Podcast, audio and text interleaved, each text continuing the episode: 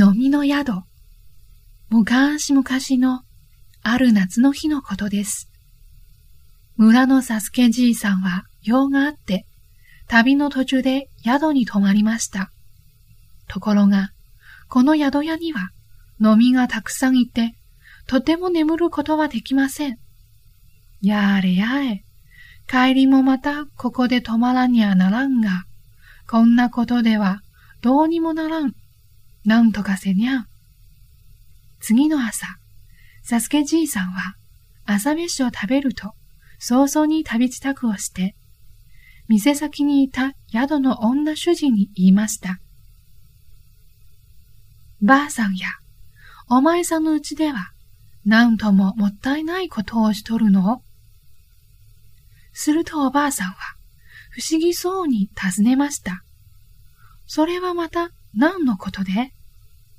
いや、他でもないが、わしの村ではな、薬屋が飲みを買い集めておるわ。高値での、それなのに、お前さんのところでは、こんなに飲みがおるのに、なんでお売りなさらんのじゃ？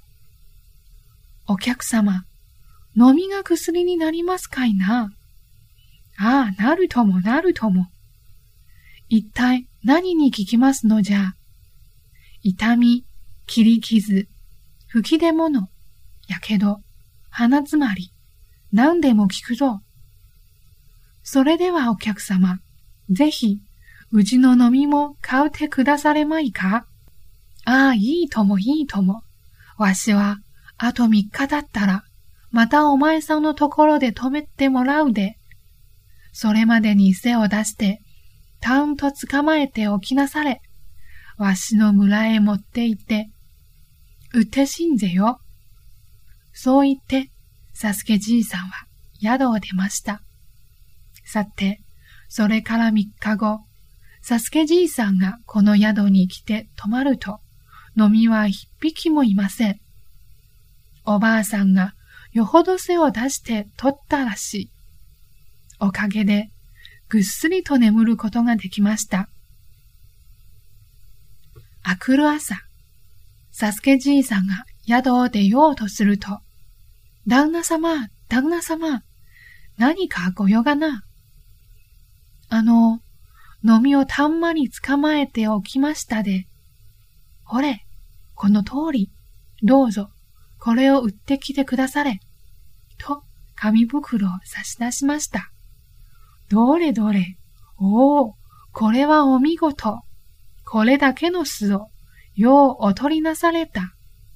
サスケじいさんは、感心したように言うと、袋を丁寧に宿のおばあさんに返して、